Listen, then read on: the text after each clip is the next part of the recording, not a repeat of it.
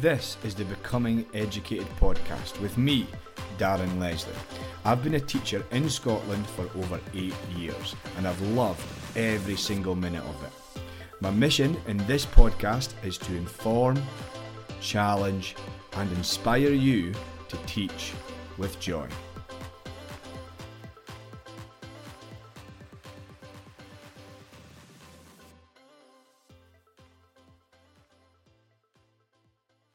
So, for today's podcast, I am joined by Mark Enser. Mark has been a geography teacher for over a decade and is a head of department at Heathfield Community College. Mark writes regularly for the TES and contributes to the Guardian Teacher Network. Mark is also the author of Make Every Geography Lesson Count and Teach Like Nobody's Watching. Mark, thanks for joining me on the Become an Educated podcast today. Oh, thank you for inviting me on. Not a problem. Um, we're going to focus most of our questions today on Teach Like Nobody's Watching, which I, have just recently read, and, and, I have to say that I, that I really, really enjoyed that. So thank you for writing that. Um, but just to kick us off and, and ease us into the interview, could you tell us a little bit about you, your career in education, and how, how you come to, to write your books? Um, I started teaching about 16 years ago. Um, I trained in uh, Gloucester, so I taught in schools there. Then I moved to Southampton to teach, and then came to East Sussex. Um, I've been head of department for the last six years at Heathfield Community College, which I love, um, and I've recently started working as their research lead as well, so taking on a bit more whole school responsibility, which has been very interesting. And I started writing really just because I thought it was important that teachers had a voice. One thing that really concerns me is a lot of the things that used to be out there, and I think it's changing, were written by people who had left the classroom years and years before, who had never been in a classroom in some cases. And this is where we were getting our ideas from, and these were the only people who were having any say in education. And I wanted to try and change that and try and just be a, a voice from the classroom, um, talking about my own experiences. And it just seemed to take off from there. They certainly, they certainly have. Well, I'd like to kind of focus in on teach like nobody's watching. Um, mm-hmm. You start that book with your three beliefs about teaching. Could you share what they are, please? Uh, yeah, so the first one's always a little controversial, but I think teaching is fundamentally simple. I don't think um, there's anything particularly complicated about teaching. It's something that seems to be innate to humans. You know, we are all teachers to some extent. So I think it's it's fundamentally simple. But my second belief is to do those simple things well can be complex. So to do any of those kind of different steps of teaching, there are better ways and less better ways of doing it in a vast array of different situations. So that makes it complex, and it's why we need to have teaching as a profession, so you can actually get those complexities right. But my third belief is that we have badly overcomplicated teaching, and it doesn't need to be so complicated. So, how, how have we overcomplicated teaching? I think it happened when we started teaching for outside audiences. Um, and it comes from a variety of places. So I think Ofsted's been a big driver over the years. So doing things for Ofsted became a mantra when I started teaching in the early noughties. That was everything. Every single inset day CPD session is what does Ofsted want, and then let's try and give it to them. I think Daisy Christodoulou's book Seven Myths About Education really shows the power that Ofsted had had in driving what was going on in schools, uh, but also doing things for parents, doing things for different members of SLT. So someone goes on a course, comes back, they want to introduce something, so you've got to do it for them, not because you're actually going to benefit your pupils in your classroom. Doing things to please parents. You know, the number of meetings I've sat in over the years where people have said our homework policy isn't working. What would work better? Let's do this. Everyone goes, that'd be brilliant. that'd make a massive difference. Then someone goes, yeah, but would parents like it? So it gets ditched you know, and that overcomplicates things. So trying to do things not because your pupils will benefit, but because a myriad other voices want you to do something else. I think that's been a, a massive uh, complication for us. I would certainly agree with, with some of the sentiments you said there. So, thinking about like your book, then, what does it actually mean to teach like nobody's watching? Um, just that really to, to have the professional confidence to know what good teaching is and then to do it. And it has to start with knowing what good teaching is. I, I don't think you can just uh, demand autonomy based on nothing more than that's what you would like. I don't think you you know you can't go in and go. People should just leave me do whatever I want. I'm now going to teach via telepathy. Now that's how I think I should be able to teach. I'm going to sit in my room and I'm going to beam my thoughts into the heads of my students. I should have the autonomy to do that. You you need to start with an idea of this is what I think works and it's grounded in something. But once you've got a good idea of what works, then we're professionals and we should be allowed to do those things that work for our pupils that's really all, all I mean is, is is seizing some of that control back. I would certainly agree with that, and I think understanding what, what great teaching perhaps is the is the area we need to maybe look more into. So we're going to do that a little bit. Mm. Um, in your in your book, you, you start you also say that there's four individual elements to lessons, and we're going to go through each one of them. Could you tell me what they are, please? Yeah, I think this has been a little bit misunderstood. Um, the, the four kind of areas that I focus on are things that I think you see teachers do all of the time when left alone. Um, and by teacher, I mean teachers in the classrooms, professionals, but also adults teaching other adults to do things, whether it's driving a car or baking a cake, whatever it is. You see people start with some kind of recap there's then uh, of what they did last and how it links to other things that they know. So you start with a bit of recap.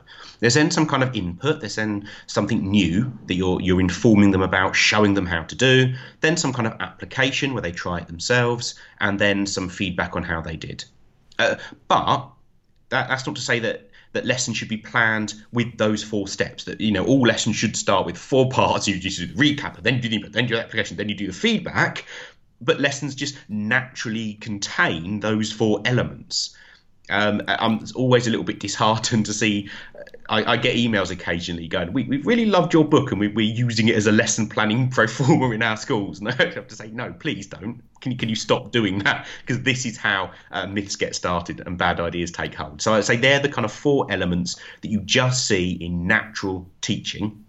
So if you focus on doing those things really well, that will help us to teach and it will help us to teach nice and simply and um, help with our workload. But it's not a lesson planning pro forma. Certainly we are we've certainly hoping to come to the end of, a, of an age where we've taken these things and put them into tick boxes. It's more about actually understanding deeply what they are that'd be how, nice. and how they apply. Well, we'll certainly try and do that through the through putting podcasts like this out there and through the work that we do with with researchED and, and so on so we'll take each of the four four elements and we'll go a bit deeper so we can help uh, teachers understand what, what what effective teaching actually is for each part of them is.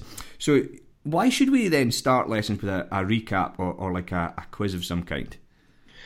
Um, I think starting with some kind of recap serves a couple of different functions. So one thing it does is it helps us to develop our web of knowledge. So we sometimes call these kind of a schema kind of idea going all the way back to Piaget that, that we develop these uh, webs of knowledge that we can then rely on um, in future situations. So, one issue we sometimes have in schools is that our lessons become very fragmented and our curriculum becomes fragmented. So, we are now doing a lesson on this thing, and if we're not careful, that thing can then stand alone. So, I might do a lesson looking at deltas in geography, for instance. So I'm going to do my lesson on deltas. And so if I just start by teaching them about deltas, it's not obvious to my pupils how that fits into things they've learnt in the past. If, though, I start with some kind of recap on low energy coastal environments, or I start with a bit of recap on how deposition takes place, or um, how longshore drift moves things along the coast in the first place, allowing for this, this deposition, then I'm making it really explicit to them how this new piece of information on deltas fits in with the rest of my subject. Um, so they develop that that web of knowledge. So we're always kind of looking back and going, that this is where this belongs. Think about it in light of this information. So we want to make that really clear. And I think a problem we have as teachers is that curse of knowledge. Those things are really obvious to us because we're experts in our field, but it's not obvious to them because they're not. They're novices. The other reason that we do a recap at the start is um, to take advantage of the testing effect. So, one reason why I would tend to use um, retrieval as a form of recap is that I want them to take some things out of their memory and then apply in new situations. So, a lot of people are using quizzes at the start of lessons, which is great. You know, I, I like a quiz, but one thing I see happening sometimes is uh, people choosing questions almost at random. Uh, for the start of their lesson. So they're doing a kind of a, a, kind of you sometimes see question roulettes, which can work really effectively, where they have a question from last year, last topic, last week, but it doesn't matter what those questions are about.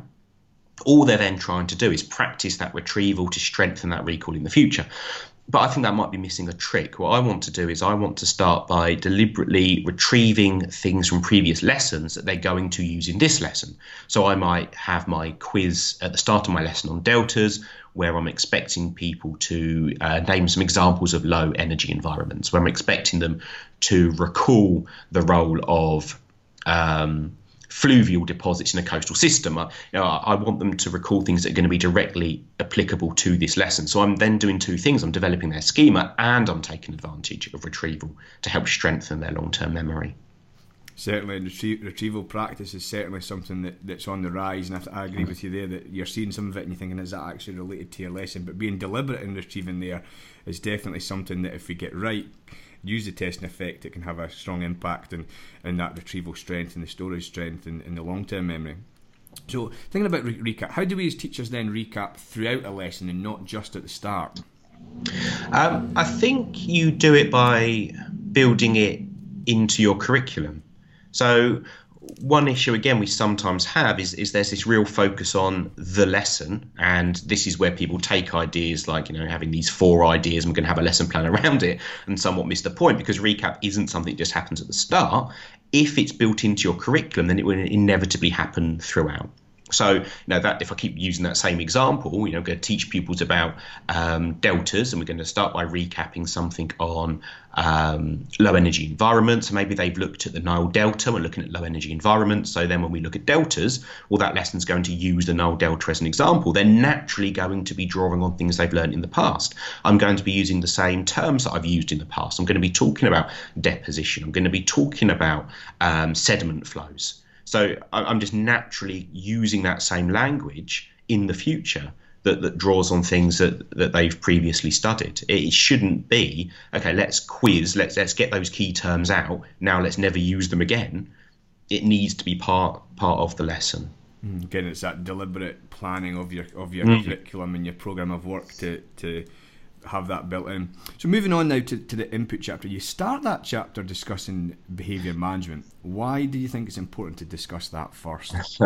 um, because if you don't get the behaviour right, you can't teach. You, you can't do anything else. If the pupils aren't paying attention, then you're largely wasting your time.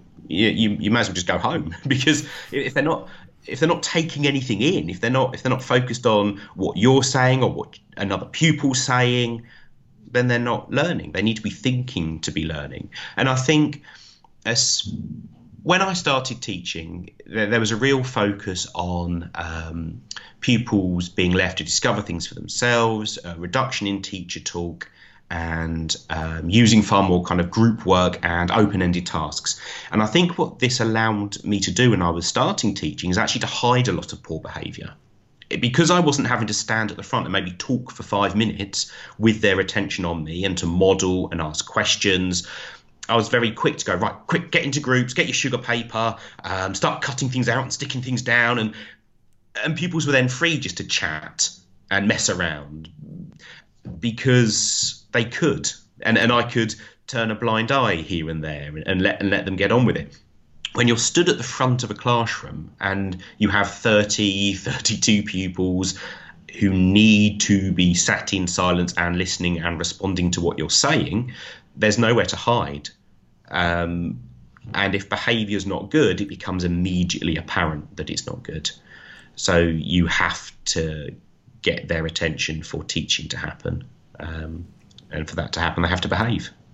Certainly. Can I, I go on that that idea of teacher talk and, and asking the questions? How important is it then that, that we as teachers have, have really deep subject knowledge? It's critical. I think um, Rob Coe's report a few years ago on what makes great teaching highlighted subject uh, knowledge and uh, subject specific pedagogy as the two areas that have greatest impact on how effective a teacher is. Um, if you don't know what you're talking about, then you can't teach them it. You, you need to be the expert in the room.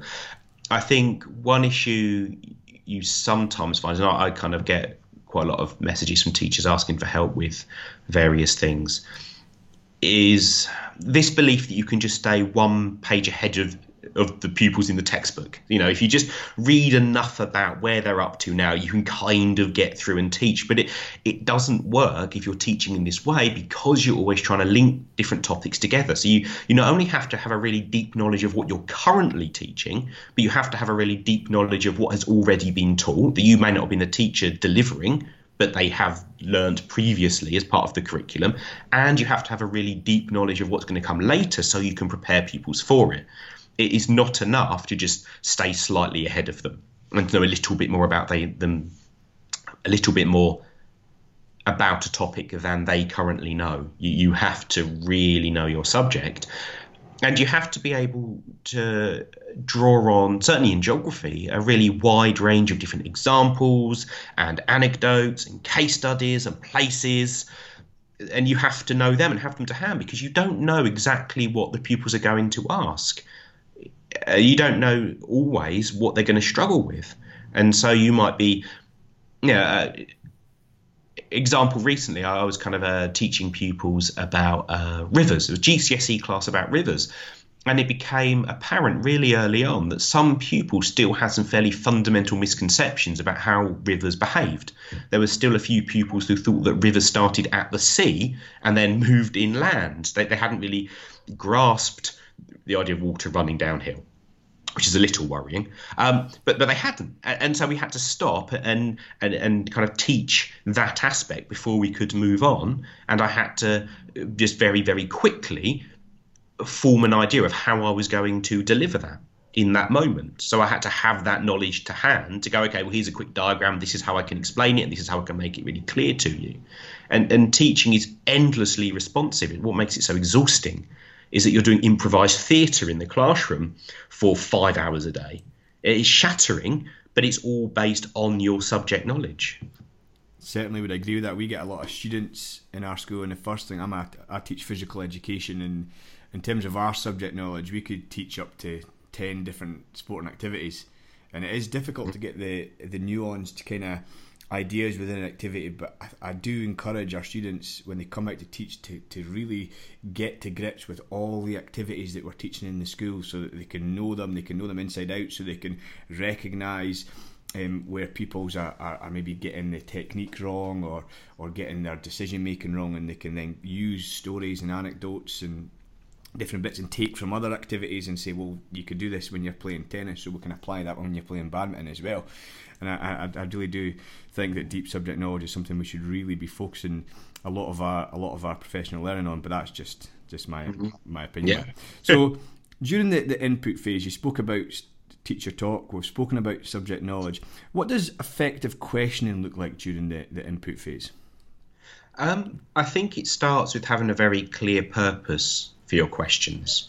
Um, so understanding why you're asking them. I think because questioning is such an important technique, we can be led to believe that questioning is a good in and of itself. And so, certainly, when you see um, teachers teach, sometimes they'll just ask a lot of questions for the sake of asking questions. And one thing that I found very helpful is trying to move away from the guess what's in my head method of questioning. You know, does anybody know? If there's no reason for them to know, then uh, why are we asking in the first place? You, will see teachers saying, "What's anyone know the capital of Ghana?" I don't know. Yeah, if they do, well, what have I learned? How's that useful to me? If they're just about to start studying that topic, why do I want to start by knowing whether three kids in the class can tell me what the capital of Ghana is and the other 27 can't? What do I then do as a result of that question? So starting by kind of thinking, okay, what is this question for? What, what's the function of it? Am I asking this question because I just want to make sure that they're still with me, that they're following my explanation? So maybe I'm asking some questions to check that they have listened and taken in the things that I've just said. And then I'm going to target those pupils who I know often don't listen. And so I'm kind of targeting questions that way. Am I asking questions as a form of retrieval?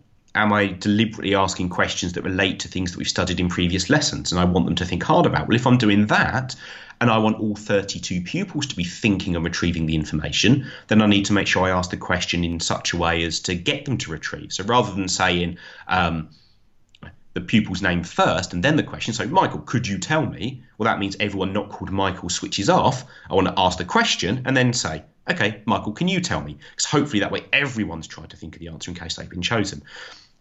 Other times I might want to ask questions because I want to actually deepen their understanding. I want to use some of those kind of Socratic questioning techniques. So pupils maybe give quite a simplistic answer. So, um, I don't know, um, do are human factors important in causing flooding? So I ask kind of a question like that, and someone says yes. Go, okay, why?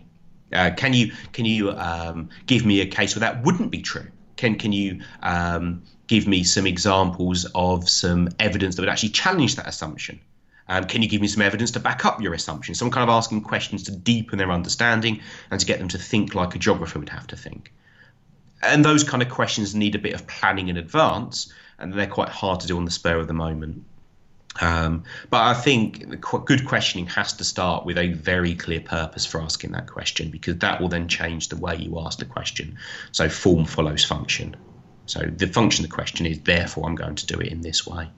So in that case, do you do you plan your questions before you, you enter the lesson, or do you plan a series of questions for a for a, a longer episode, a program more a longer program of work? How do you approach that? Um, usually lesson by lesson. So some questions will just be spur of the moment because they can be. So questions to quickly check a bit of retrieval, some might come up in a lesson, so that's what I'm asking, or questions to check they're paying attention. They don't really need planning.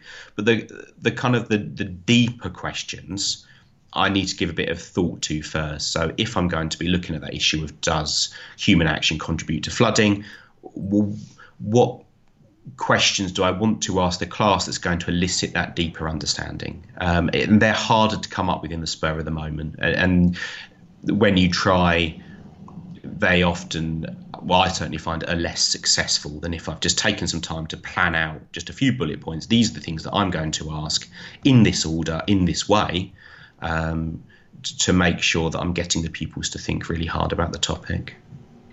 So, can I we've covered input there. We're now on to, to application. So, what is the aim of the of the application phase, and, and how do we get that right? So, when we want pupils to um, do application, what we really just mean is we want them to practice. That's it, really. You know, it's just a fancy way of saying get, get them to get them to practice. So, if they've had a lot of input, they've had a lot of new information, they need to do something with that information so they learn it. They need to, the chance to think. You know, Dan Willingham's memory is the residue of thought. If they haven't had the chance to think about the things they've just heard, then they're going to lose it. It's not going to enter their long term memory. They're not going to be able to apply it to different things. We've all just wasted our time. So, application is going to look very, very different in different subjects. And it's one of the hardest parts of the book to write because it looks so different in other subjects. So the, there's a limit to how much generic advice you can give on application. And I didn't want to give generic advice um, that didn't apply to other subjects because this is, again, how myths and things are, are created. So I think there's kind of a few things that apply in most subjects. So certainly when we get pupils to apply, we want them to think hard. So we want to get to the point where there's kind of a bit of a payoff, where they're not just us answering small questions, comprehension questions, but they're actually starting to put things together to answer bigger, more meaningful questions. Something just a little bit meatier to get stuck into.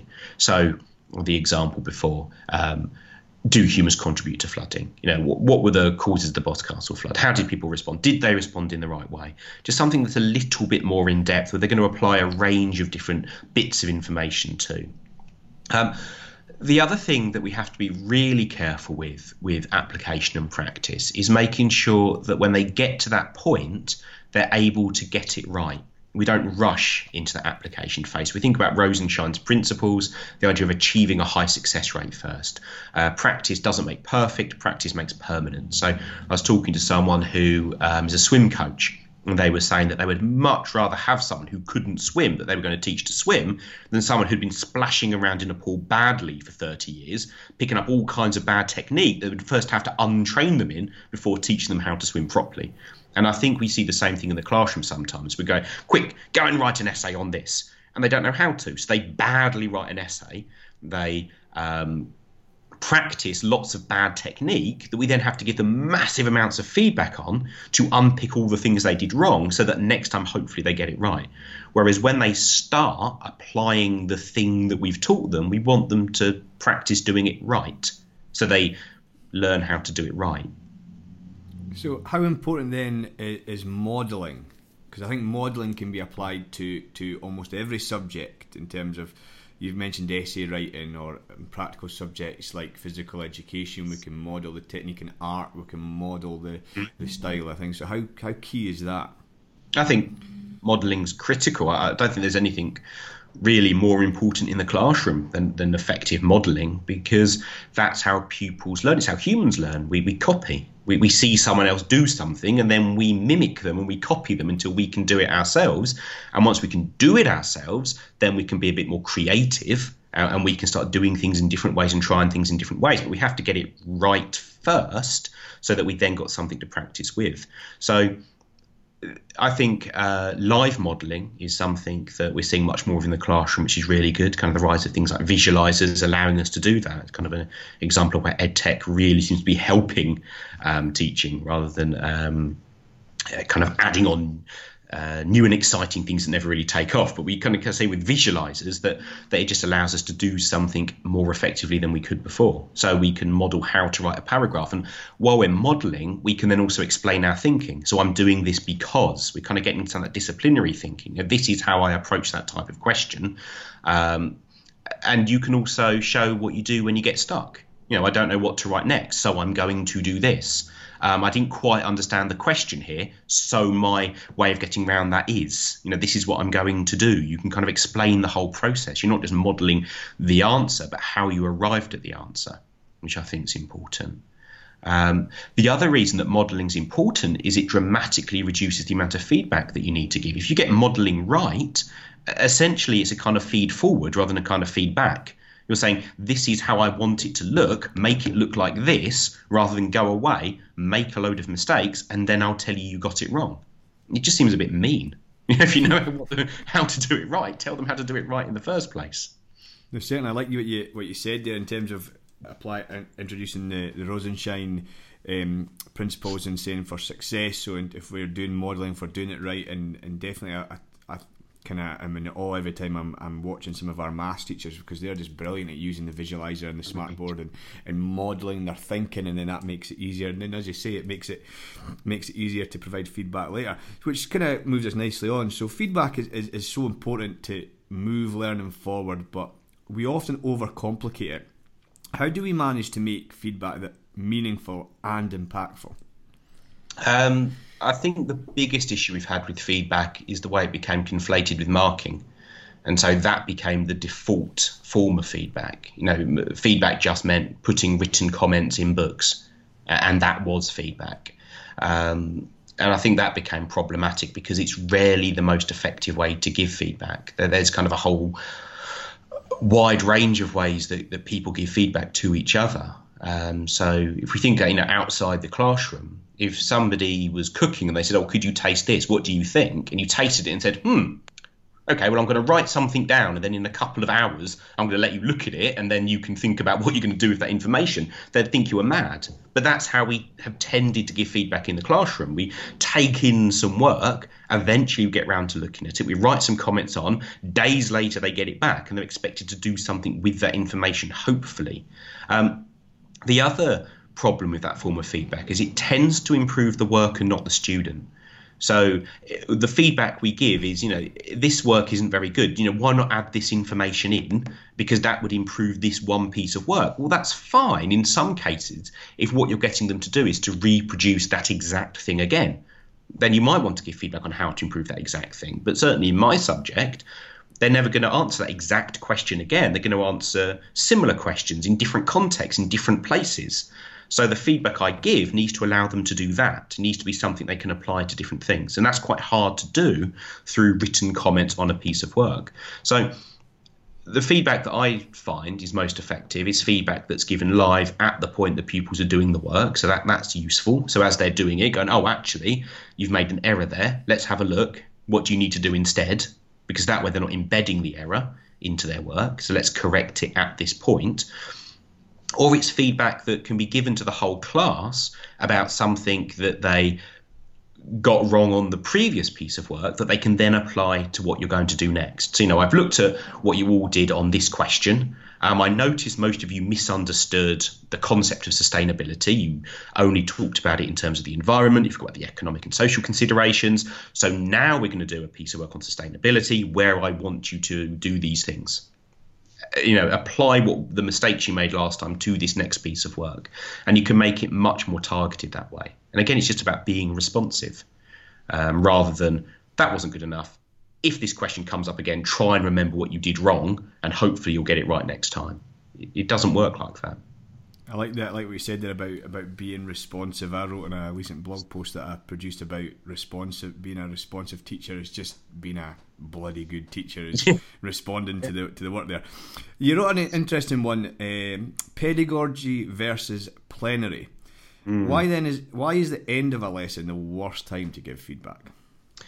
Um, to be honest, I think the issue is more that it's the worst time to get feedback rather than the worst time to uh, give it. So often when we think about kind of the, the end of the lesson, think about plenary task. The idea is to find out whether pupils had understood something or not. That's kind of what plenaries are designed for. You know, did you understand the thing that I taught you? Well, the problem is if you get that information at the end of a lesson, firstly, you might only be getting mimicry. You don't know if they genuinely understood it and learnt it, or can they just remember enough to repeat back the thing that they've just been told? You know, do you, do they genuinely understand? It's it's, a, it's an odd time to find out. You're better off waiting a few days and then doing a quiz or another task to find out if they've actually understood it. You know, give it a little while. Have they actually learnt it? The other problem is even if you are genuinely testing whether they have understood it and you do it at the end of a lesson, well, then what do you do? If they haven't understood it, and you find out as they're walking out the door, do you run down the corridor after them saying, You got that wrong, come back? this is, you know, I don't want you to leave my classroom with a misconception that you've revealed, that you've discussed, and therefore thought about and embedded, and then I'm leaving you to go off with that misconception active in your mind. If you're revealing a misconception, I need to address it there and then so that it's drawn out, exposed, and corrected. So I tend to think anything that was done for a plenary is usually best done at the beginning of the next lesson when you've then got time to do something with the information. I think where it can sometimes work, I suppose, is if you're trying to almost do a little survey that you're then going to base your next lesson on. And if you have the kids, so maths, English, where they see the kids almost every day, you might get in something useful. Go, ah, right, next lesson I'm going to do something with that information, and so I want some time to prepare for something. But as a general rule, it seems like a pretty poor time to do a plenary. So moving on to, to more on the curriculum then. In your curriculum chapter, you offer some, some food for thought when planning a program of study. What do you say? What do you say, and what do you offer there? Oh, blimey! Um, that's a big question. Part two of the book. Um, I suppose at its most fundamental is a reminder that the word curriculum means a journey. You know, that, that's kind of the you know the, the root of the word is um, the route of a race. You know, the, the curriculum, the, the, the route of a race. It's a journey from A to B, and so we want to just remember that when we're planning our curriculum, we're taking our pupils on a journey. Um, and so they're going from one thing to another, and, and, and the, those things need to be related to each other.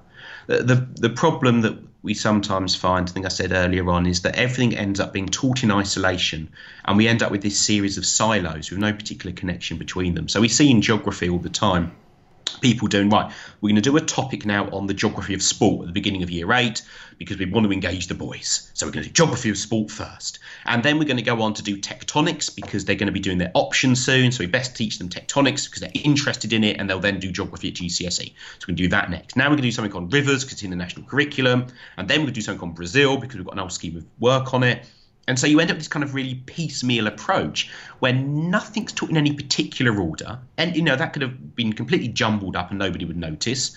Um, and the topics don't relate to each other. So, one thing that I try and keep in mind is that we want these kind of threads that run through our topics. So, um, we're building a, a, tapestry, a big picture made up of these individual things. So we're going to look at tectonics, and then tectonics is going to be revisited in the next few topics as well, where they're going to apply what they learned in that topic to these future ones. So we're going to look at issues around sustainability, but these issues will come up again, and you're going to look at this again. Nothing's being taught in isolation, everything connects to what comes after. Definitely, it's that idea that Mary Myatt talks about, you know, going from gallimaufry to coherence, to having a more coherent, coherent journey. Um, concept that kind of, I've got to ask a couple of questions about concepts that kind of, for me and in, in, the discussions that I have, they're relatively new. I know about interleaving, but you mentioned interweaving versus interleaving. Why mm. should we consider that in our curriculum planning? Really, just because the idea of interleaving often gets very, very confused. So, in most research literature, and Jonathan Firth wrote a brilliant piece for the Chartered College, which is open access, that's worth reading on interleaving. What they really mean is teaching two easily confused concepts side by side. What and they found that that was more effective than teaching those concepts apart. So, for instance, in art, we might want to teach Monet and Manet at the same time because otherwise pupils might easily confuse them. Um, rather than doing one lesson on Monet, then a lesson on Manet, you know, we do like look at these these two artists together, and we're going to contrast them because then then you'll be able to uh, recall it better in the future. So that's kind of really what we mean by interleaving. But what happened is people started thinking that interleaving meant trying to mix your topics up. So uh, there's a consultant somewhere, I don't know who it is, but they're roaming around the schools in East Sussex. So I seem to be following them into schools. And what they've told people to do is to do things like teach urbanisation on Monday, and then teach tectonics on Tuesday, and then do your topic on resource management on Friday, and then the following week come back to urbanisation on Monday and come back to tectonics on Tuesday, and that will be interleaving. You'll kind of mix up your topics on different days because that will take into account the spacing effect and it'll be a desirable difficulty.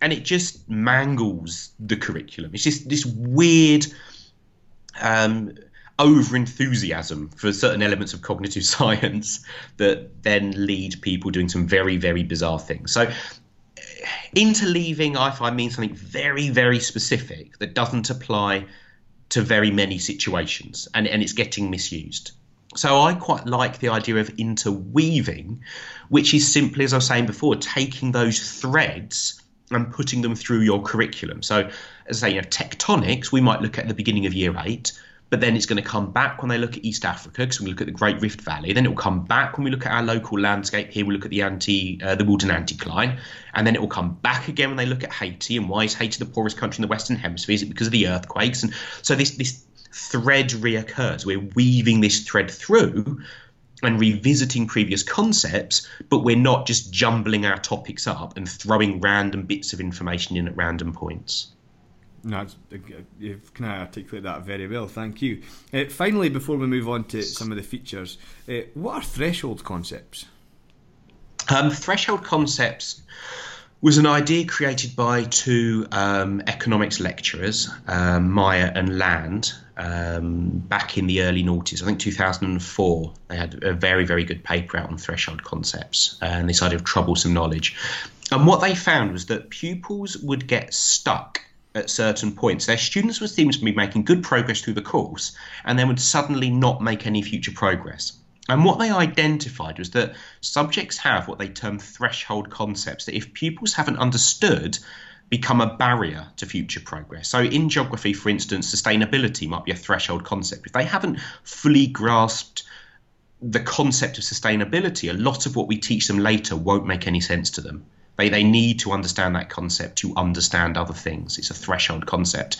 I'd I'd also argue that in geography, the idea of the Earth being a sphere is a threshold concept. We often represent the world in a 2D image, and pupils um, uh, kind of integrate that image into their schema. And so when they picture the world, they picture that typical map projection of a very large Greenland, a tiny little Africa, uh, the Greenwich Meridian running down the centre, so the UK in the centre of the world, um, America and China on opposite sides of the earth. That's their image of the world and so they really struggle to understand things like uh, uh, countries around the Pacific Ocean because to them they're on opposite sides of the Earth. They they don't fully see the Earth as a sphere. And so they have to understand that to understand issues around trade and migration, elements of tectonics, or they can't make future progress. So a threshold concept is something you have to understand if you're going to understand what comes next. Brilliant. Very well summed up there, Mark. Thank you. Um, we're coming to the end of the, the, the question part of the interview. I've got 2 mm-hmm. features features for you if, if you're up for that. But before we do that, could you share with listeners where they could find out more about you, where they could perhaps contact you, and of course where they can buy your book? um, I'm very, very easy to find because I live on Twitter. So they can find me there at Mark. Um, they can find me at Heathfield Community College. I'm a full time teacher, so they can always drop me an email. And um, I'm around there. I've got my blog, uh, which I don't use nearly enough these days, but Teach Real at WordPress. Um, so they can find me there. Um, and in terms of my books, Amazon, Waterstones occasionally. But yeah, they, they should be fairly easy to get as well. They're published by Crown House. Brilliant. So I'm gonna. I've got a feature that I've been running through my last couple of podcasts. Yeah. And I'm trying to build a, a, a dream school. I've got some excellent contributions. I mean, um, one of my guests offered up Stormzy as as his English teacher. Hmm. So for you, if you could choose anyone, dead or alive, to teach you geography, who would you choose? That's a big question. Um, I'm nowhere near cool enough to suggest someone like Stormzy. Um, I, I, there, there's some brilliant geography educators out there working in kind of geography education. Um, so someone like David Lambert, um, Alex Standish, um, Richard Bustin's written a, a, fantastic book on powerful knowledge and geo capabilities, which is just incredible. Um, so probably someone like that, someone working kind of in geography education with a really deep understanding of the subject. So not a cool answer, um, but but an academic one, I suppose. No, thank you very much. Uh, one of my, my final three questions that that I've asked all my guests so far. Um, and the first one there is, what book or text has has had the biggest impact on your teaching career? Okay, that's an easy one. That'd be uh, Making Every Lesson Count, uh, Shaun Allison and Andy Tharby. It completely changed the way that I saw teaching. Um, I was becoming a bit bored, a bit jaded. Their book came out in 2015, and I just, I didn't realised that these conversations were being had. I, di- I didn't realise that this educational research was out there, that it was available to teachers, that we could access it, read it, change what we did, talk about it, pick it apart. It just opened my eyes to a whole new world of education. Um, so yeah, that that changed everything for me. A brilliant book, and they're writing a sequel now, which is very very exciting. I see, I seen that. I've seen that on yeah. Twitter. I've uh, I've only like. I've been teaching for eight years, and I've only mm-hmm. just the last six months came across since I started doing this. Actually, yeah, came across some of the things and and the the discussions I'm now having with people are, are just blowing me away. And, and that book is definitely one that I read early on, and definitely it's making mm-hmm. has made me think. And also, you you contributed to that series in the geography one. So yeah. if, if there's geography teachers out there, I definitely encourage them to get that. Um, second question: If you could just give just one bit of advice to a teacher, what would it be? teach like nobody's watching. That's it. If you can teach like nobody's watching, then you can relax and actually enjoy teaching. Um, yeah, relax. Uh, uh, it, people take teaching far too seriously, and I'm, I'm, you know I'm immersed in teaching. I read about it, I write about it, I, I do it, you know, constantly. Um, but sometimes we just need to remember that nothing terrible is going to happen if you have a bad lesson. It, it's okay. Just just just breathe. It's fine. Relax. Enjoy it. Get on with it. Um, don't worry. Brilliant. Thank you very much. Uh, my last question for you something that really interests me. Um, what do you think most gets in the way of just great teaching in classrooms? It's those overcomplications again. I think the thing that gets in the way is the fear of those outside observers. And there's such a huge array of them. It does become very, very difficult. Everyone wants to control what goes on in schools, which isn't necessarily surprising because we're taking our nation's young people and we're shaping them for the future. So it perhaps is not surprising that everyone wants to have their view represented. Um, everyone thinks they know what education is for. Everyone wants to um, try to control the way that teachers teach, the purpose of teaching, what goes on the curriculum. Every single person wants a say. And so shutting out some of those voices and letting teachers' voices come to the fore is a huge challenge. But I think it's a really important thing that we that we try to do. Certainly echo that, Mark. Well, that's us come to the end, so I'd like to thank you very, very much for offering me your time during this half term. It's very generous of you, and thank you so much for the contributions that you've made to the, the podcast today. Oh, thank you for having me on. It's been fun. Thank you very much for listening to the podcast today. I really do appreciate it. If you want to find out more about what was discussed today, please head over to my website, becomingeducated.co.uk. And finally, if you haven't done so already, I would really love it if you were to subscribe to the podcast. That way, all future episodes will be downloaded directly into your feed. And before you go, please always remember to teach with joy.